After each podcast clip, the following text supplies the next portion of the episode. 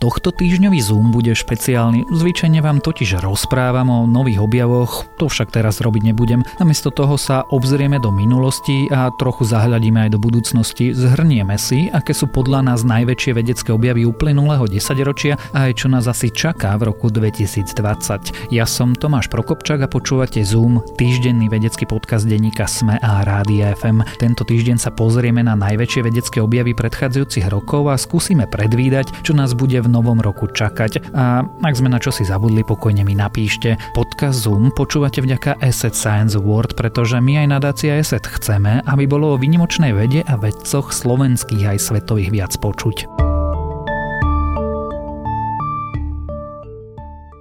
Niekedy sa to udeje relatívne rýchlo, no inokedy trvá aj 100 rokov, kým experimenty či pozorovania potvrdia hypotézy a ich predpovede. Minulé 10 ročie prinieslo takéto objavy, ale aj úplné prekvapenia. Teraz sa teda pozrieme do kozmu za najväčšími objavmi predchádzajúcich rokov. Tým prvým zrejme sú gravitačné vlny. Albert Einstein v roku 1916 na základe všeobecnej relativity predpovedal, že keď hmotné tele sa zrýchľujú, môžu za sebou zanechať vlny vlny, ktoré sa pohybujú časopriestorom podobne ako sa čerí voda. Sám Einstein však jednej z kľúčových predpovedí teórie neveril. No o 100 rokov neskôr vedci gravitačné vlny zachytili pomocou detektora LIGO, čím Einsteinovú predpoveď a jeho teóriu potvrdili. Jav doteraz pozorovali niekoľkokrát, dostatočne silné vlny vznikli pri zrážke dvoch čiernych dier či neutrónových viec, ktoré dokonca nasnímali aj teleskopy. Fyzici tak získali celkom nový spôsob, aký možno načúvať vesmíru, či zistiť, ako funguje gravitácia a za objav udelili Nobelovú cenu.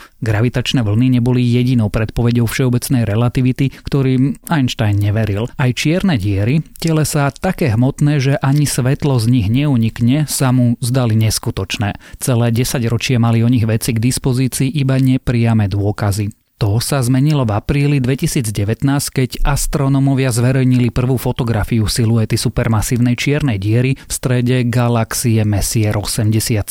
Výsledný záber sa pritom veľmi podobá na simulácii čiernych dier, ktoré dovtedy boli k dispozícii. Záber vznikol vďaka obrovskej niekoľkoročnej snahe medzinárodného týmu vedcov. Pomocou rádiových observatórií rozmiestnených po celej Zemi premenili planétu na jeden gigantický teleskop, ktorý dokázal nazrieť tam, kam ešte nik predtým nevidel. Veľký milník sme však prekonali aj pri našich cestách do kozmu. Presnejšie, prvé ľudské telesa opustili našu slnečnú sústavu a vydali sa k iným hviezdam. Sondy Voyager ako prvé ľudské zariadenie prenikli do medzihviezdneho priestoru. Najprv sa s našou slnečnou sústavou rozlúčila Voyager 1, ktorá hranicu medzihviezdneho priestoru prekročila v auguste 2012. O 6 rokov neskôr v novembri ju nasledovala aj dvojčka Voyager 2.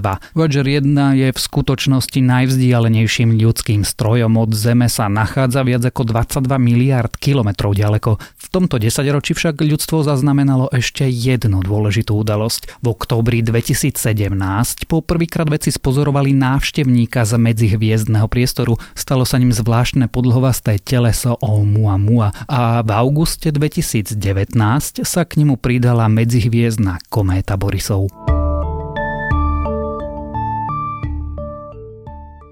Významné objavy sa v minulom desaťročí nediali len v kozme. Veľké objavy sa diali aj tu dole na našej vlastnej skale putujúcej vesmírom, dokonca v dejinách človeka, ktoré sa zdá boli úplne iné, než sme sa ešte donedávna učili v školách. V roku 2010 totiž vedci oznámili objav kosti z prsta v jaskyni Denisova v sibirskom pohorí Altaj. Patrila dovtedy neznámemu druhu, ktorý dostal meno po mieste nálezu. O tri roky na to zase v Afrike našli fosílie človeka Homo naled vedy a v roku 2019 do nášho rodokmeňa pribudla vetva s názvom Homo luzonensis, ktorého pozostatky objavili na Filipínach. Zvláštny nález Maroku zase naznačuje, že moderný človek sa nielenže nevyvinul iba na jednom mieste, ale objavil sa aj o 100 tisíc rokov skôr, ako sa doteraz predpokladalo. Viaceré objavy z Číny, Izraela či Saudskej Arábie tiež naznačujú, že moderní ľudia z Afriky odišli podstatne skôr a vo viacerých vlnách než pred 60 tisíc rokmi. Vedci sa však pozerali nielen do našej minulosti. Metóda CRISPR im umožňuje upravovať DNA jednoduchšie a presnejšie, než bolo možné s pomocou predošlých technológií. Je možné ju naprogramovať tak, aby našla konkrétny úsek v DNA. Enzym, zvyčajne Cas9, sa naviaže na zvolenú oblasť a prelomí dvojitú špirálu DNA. Takáto úprava genov má obrovský potenciál pre liečbu rôznych chorôb vrátane rakoviny.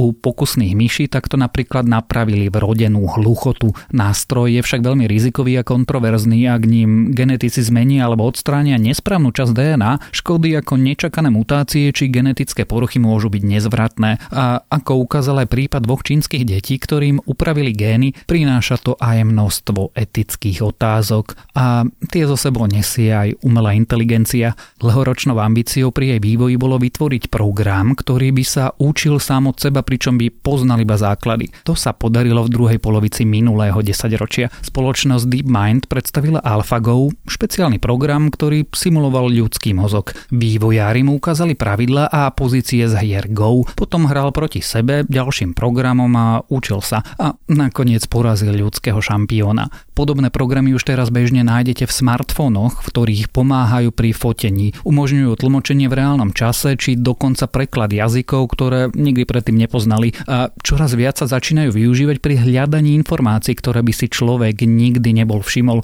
a úspešne predpovedať napríklad riziko úmrtia. A posledný z našich zásadných objavov patrí do sveta časticovej fyziky, čím doplnil základné stavebné kamene vesmíru. Vedci totiž desiatky rokov vedeli, že v štandardnom modeli, ktorý opisuje elementárne častice a štyri základné síly vo vesmíre, čo si chýba. Aby chýbajúcu časť skladačky našli, museli v CERNE postaviť jeden z najdrahších a najväčších experimentov na svete, teda veľký hadronový urýchľovač. V roku 2012 naplnil splnil svoj cieľ a objavil Higgsov bozón. Vedci tak potvrdili hypotézu, že vo vesmíre musí existovať Higgsovo pole, ktoré ostatným časticiam dodáva ich hmotnosť. V časticovej fyzike mal objavil veľký prínos, no priame praktické výhody pre súčasné technológie nemá zatiaľ žiadne. Napriek tomu je Higgsov bozón objavom 10 ročia. Praktické využitie základného výskumu často zvykne prichádzať až o niekoľko desaťročí po prvom objave. Ani pri objavení elektrónu v roku 1897 nikto netušil, kam až sa rozvinie súčasná elektronika.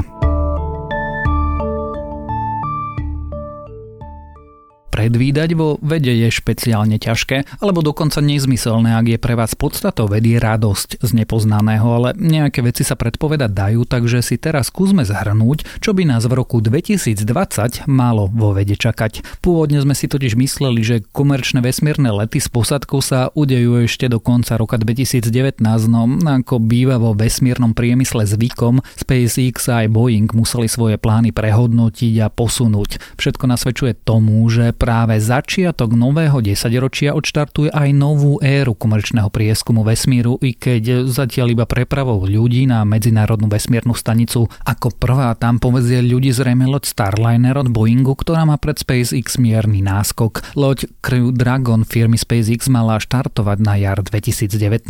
Ku koncu roka 2020 by mala zase misia Hayabusa 2 na Zem zhodiť kapsulu so vzorkami z planetky Ryogu. Odoberala ich takmer rok a pol. Japonci planetku skúmali preto, že by mohla obsahovať najviac zachované materiály v slnečnej sústave a odhaliť, ako sa na Zem dostala voda a organické zlúčeniny. V júli 2020 by sa mala o odobratie vzoriek z asteroidu pokúsiť aj americká sonda Osiris Rex, ktorá už v súčasnosti obieha asteroid Bennu. Vzorky by mala sonda doniesť na Zem v roku 2023. Zdá sa, že tento rok sa vo vesmíre hýbeme, no bohužiaľ sa nepohne náš boj proti klimatickej kríze. Globálne oteplovanie oteplovanie sa bude prejavovať extrémnejšie a túto predpoveď nezlepšuje ani fakt, že posledné rozhovory na klimatickom samite v Madride nepriniesli žiadny výsledok. Niektoré krajiny sa síce zaviazali k novým obmedzeniam emisí oxidu uhličitého, ku globálnej dohode však zatiaľ nedošlo. Pohnúť by sa však mohlo očkovanie proti chrípke. Do konca roka 2020 by sme mali zistiť, či univerzálna chrípková vakcína naozaj dokáže ochraniť ľudí pred rôznymi druhmi chrípky. Vakcína Vakcína má u človeka vytvoriť imunitu voči tým častiam vírusu, ktoré sú najmenej premenlivé medzi jednotlivými kmeňmi chrípky. Namiesto každoročného očkovania by tak stačilo iba jedno jediné.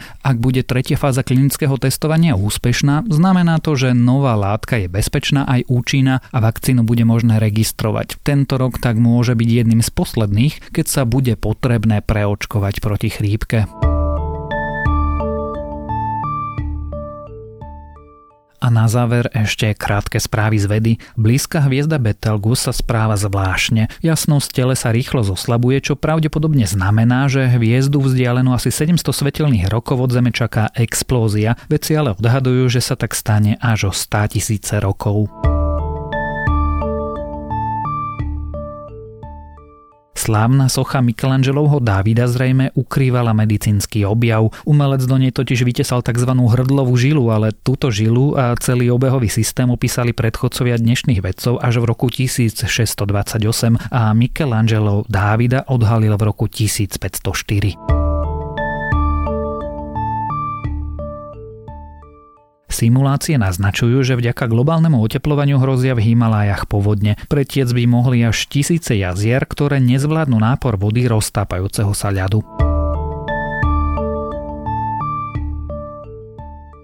Baktérie dokážu oklamať bunkovú smrť. Tento obranný mechanizmus používa imunitný systém na obranu, nový výskum však ukázal, ako ho niektoré baktérie dokážu potlačiť. A ak vás tieto správy zaujali, viac ich nájdete na webe tech.sme.sk.